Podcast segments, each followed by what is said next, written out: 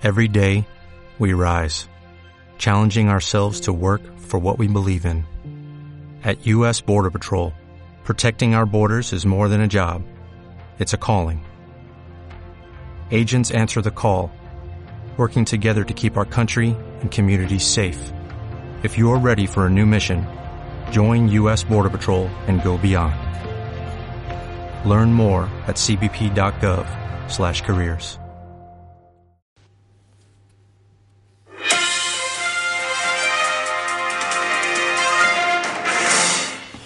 Bienvenidos amigos a un nuevo Radio Trail con Mayayo para carreras de Montana y va a ser nuestro segundo programa en exclusiva sobre la Transgran Canaria 2022.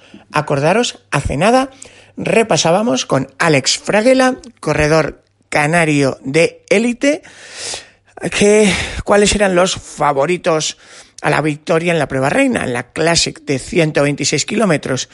Y curiosamente eh, nos mojábamos también, apostábamos por el top 5 masculino y femenino.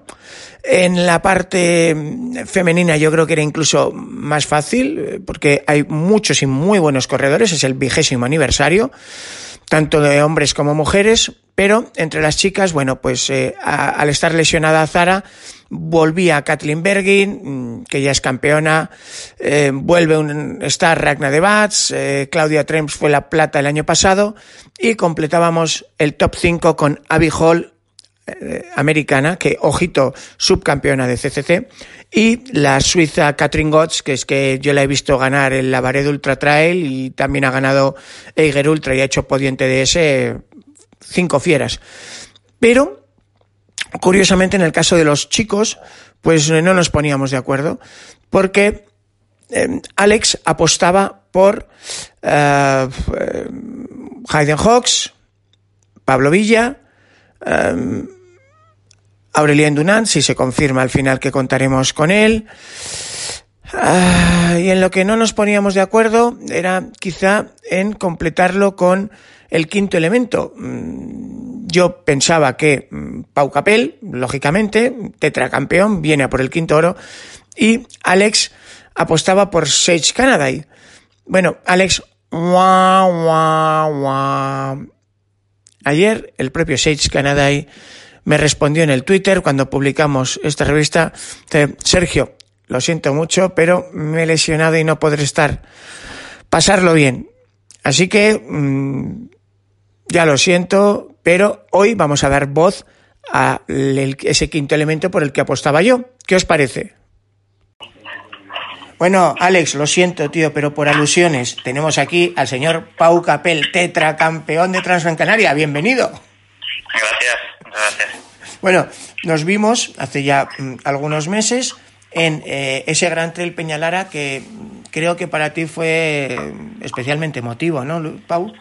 Sí, sí, sí, bueno, era la vuelta de, la competición después de la operación de, del cartílago de la rodilla y bueno, aunque hice la distancia menos larga, bueno, la de 60, pero bueno, me, supo muy bien, la verdad que me lo pasé muy bien además allí. Eh, en Navacerrada fue una gran experiencia y después la carrera, pues, bueno, vi lo que pude con, con el momento de la temporada que estaba y me lo pasé bien, la verdad.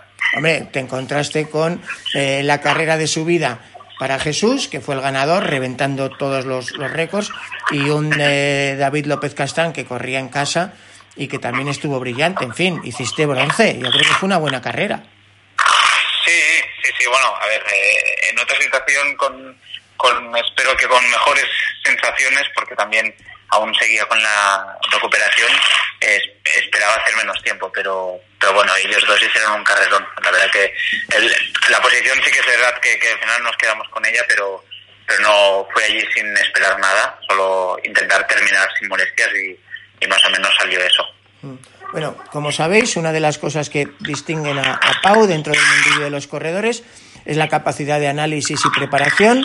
Eh, yo mm, creo que hay dos mm, momentos que me costará olvidar. El uno, las famosas 100 millas de Patagonia, en un sitio que no había corrido nunca, donde le dije, ¿cuánto vas a hacer? Y me dijo 19 horas, y fueron 19.07, y parecido en el UTMB, famoso, de las 20 horas y minutos.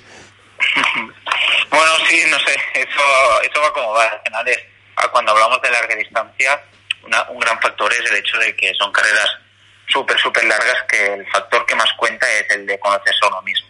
Y cuando más te conoces, pues el terreno sí lo, tienes que conocer también, pero ya sabes, si puedes ir más rápido, más lento y el tiempo más o menos que saldrá si todo va bien, ¿no? Que al final es una lotería. Pero sí que en estas dos que comentas sí que los tiempos los, los clavamos bien y tú estabas presente también. Sí.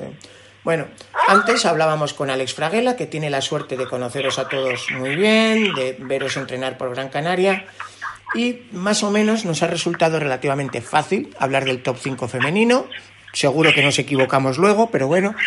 Y eh, en el top 5 masculino, sin embargo, pues eh, a mí me ha dado una sorpresa. Y es que eh, es verdad que este año hay un nivelazo histórico y, y él ponía a em, Aurelian Dunant, lógico, viene, es el campeón vigente, hizo plata en UTMB, a mm, un tal Pablo Villa, que mm, ganó exequo contigo en 2020, si no me equivoco, a, a Per Aurel, que para eso hizo plata también detrás de Aurelian el año pasado, y el quinto caballo del apocalipsis, cuando yo pensaba que iba a ser el señor Capel, él apostaba por Sage Canada. Eh, bueno, a ver, lo ha reconocido él, ¿eh? que era una apuesta un poco arriesgada, un poco tal. Em, ¿Dónde ves tú a Pau Capel ahí? Eh, bueno, no sé, yo las cuatro veces que, he corrido he ganado, o sea que espero, espero repetirlo. Ah. no, no sé, no sé, no, ganar no, pero, pero sí que es verdad que Aurelian Dunan, no sé si compite, que no lo tengo presente, así que sería una posición que, que ganaría de estas cinco y después obviamente, no sé, eh, yo voy allí a darlo todo. Eh, creo que es una carrera que se puede correr en menos de 13 horas y si todo apunta a eso, pues intentar luchar adelante con los que has nombrado, que seguro 100% estarán allí. Sí, por no hablar de mm, lobos como por ejemplo los dos rumanos, Robert Agnal y Lionel Cristian Manole, que igual no tienen esa chispa de velocidad que tenéis otros, pero que, que son un turbodiesel que eliminarlos es casi imposible de carrera. Sí, no, yo, Jonel, yo, eh, Robert lo veo un poquito más lento para Transgran Canaria de lo que debería ser un corredor que termine adelante, pero Jonel yo sí que lo veo dentro de, de los corredores que pueden, ser rápidos, porque tampoco es lento Jonel, y después es un corredor que se conoce también bastante bien,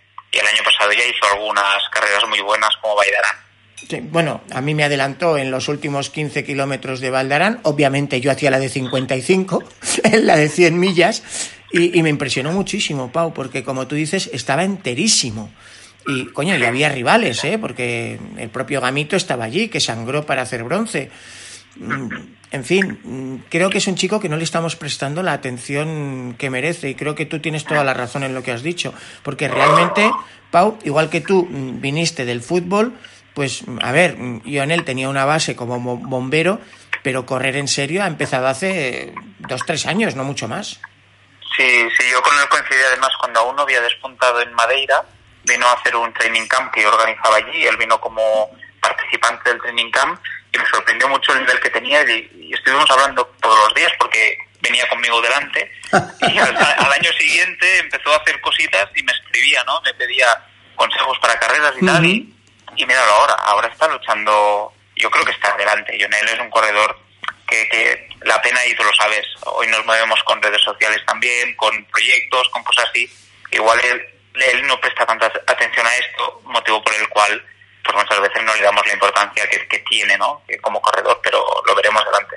Sí, yo estoy bastante seguro. Además es de esos corredores que son consistentes. Pagó la novatada en UTMB, pero como bien apuntaba Alex, eh, si ves los tiempos y los ritmos y la progresión, está claro que ahí hay, ahí hay bicho. Mm, si tú además has tenido la suerte de verle desde, desde antes, yo creo que en cierto modo puede ser un poco como cuando empezaba el señor Capel, ¿no? Que mucha gente le veía para ganar carreras de nivel, por supuesto, local y nacional, pero a algunos grandes élites les costaba verte ahí, ahí delante a nivel mundial. Pues, pues ahí está. Primero ganaste el Ultra Trail World Tour, luego ganaste el UTMB. Eh, en fin, ahí está. Sí, no, eso es picar piedra, es poco a poco y, y bueno, los que sabemos pues dónde venimos, pues eso, ya nos acordamos de los inicios, de después cuando empezamos a hacer cosas ya más grandes y bueno, a día de hoy, eh, pues yo, yo estoy contento cuando se me dice, hostia, igual, eh, hostia, Pau, acabarás delante, sí o no. Eh, para mí esto es un orgullo porque eso quiere decir pues que las cosas se van haciendo más o menos bien dentro de lo que cabe.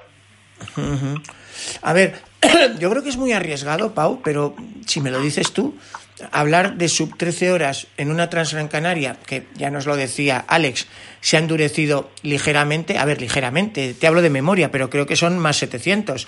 Coño, más 700 para un popular como yo, Pau, eh, es un pinchazo. Y Aurelian ganó con 13.42.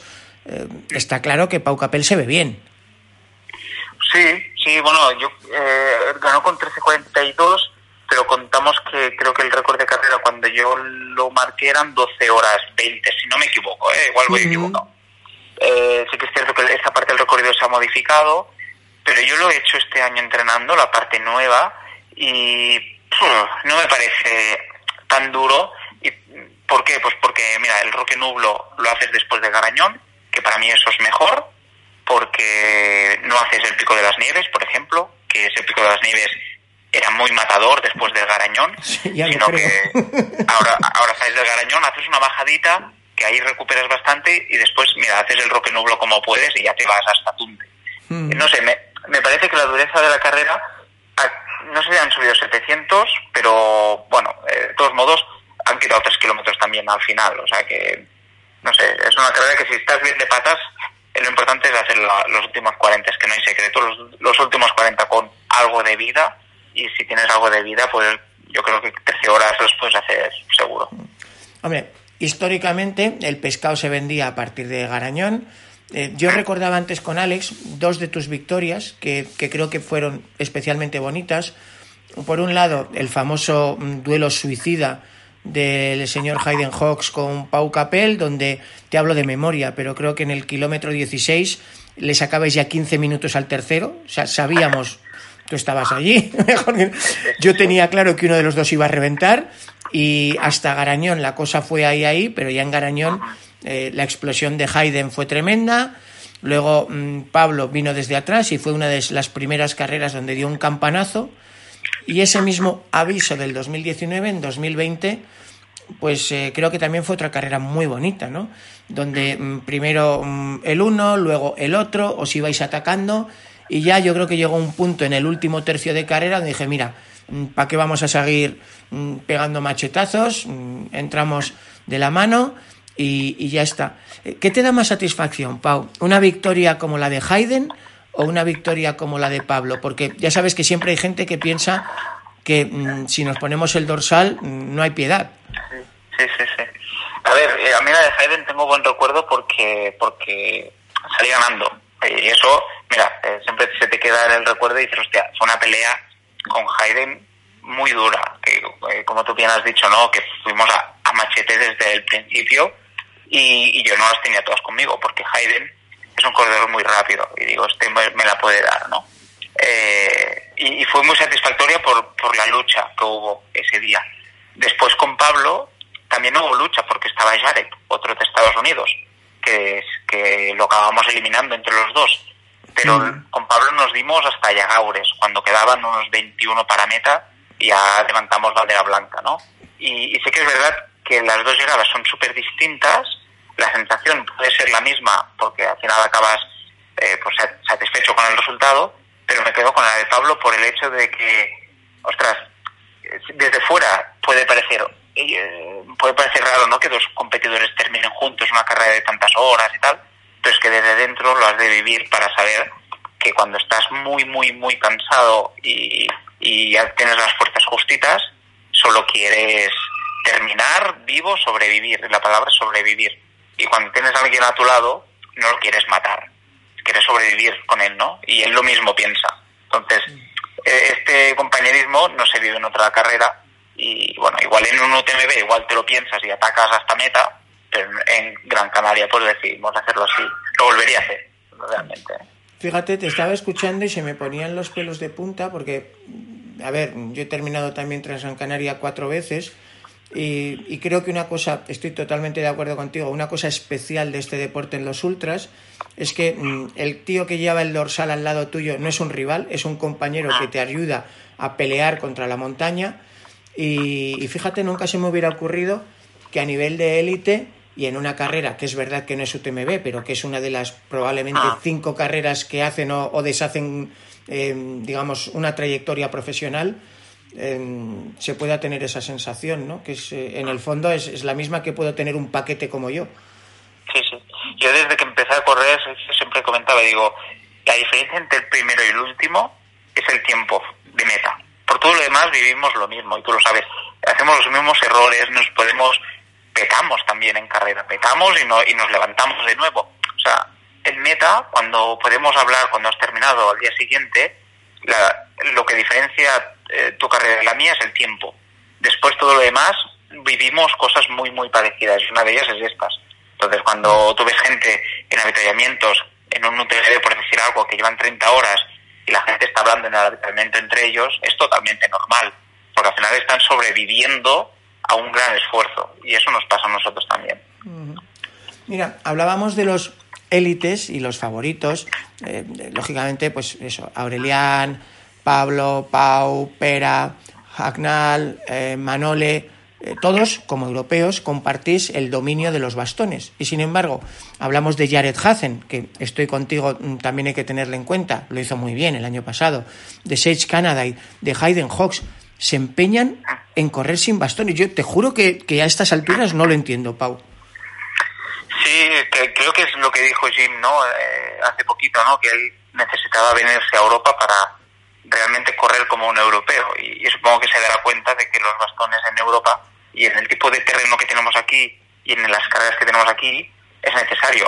Aunque, obviamente, pues allí pues también hay como la hard rock, que dices, ostras, una carrera como hard rock, si no llevas bastones, es mucho más dura, ¿no? Entonces, es raro que los, los americanos, supongo que están acostumbrados a correr en terrenos más tipo Western State y cosas, pues bueno, con menos desnivel, aunque tengan mucho en muchos lugares, ¿no?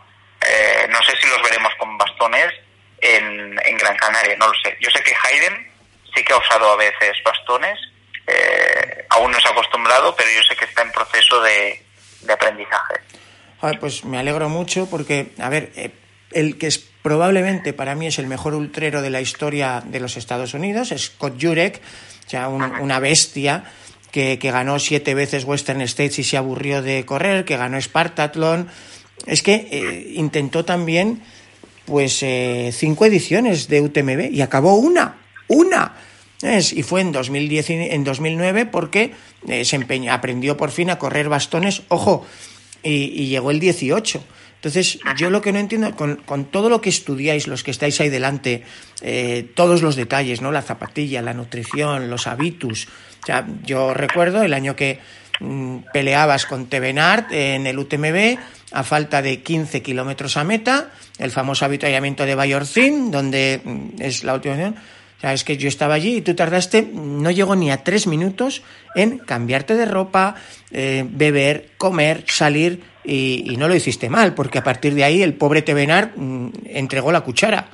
Eh, ¿Por, ¿Por, qué, Pau, ellos que también son grandes profesionales y se lo ocurran y han visto estrellarse a compañeros como Jurek,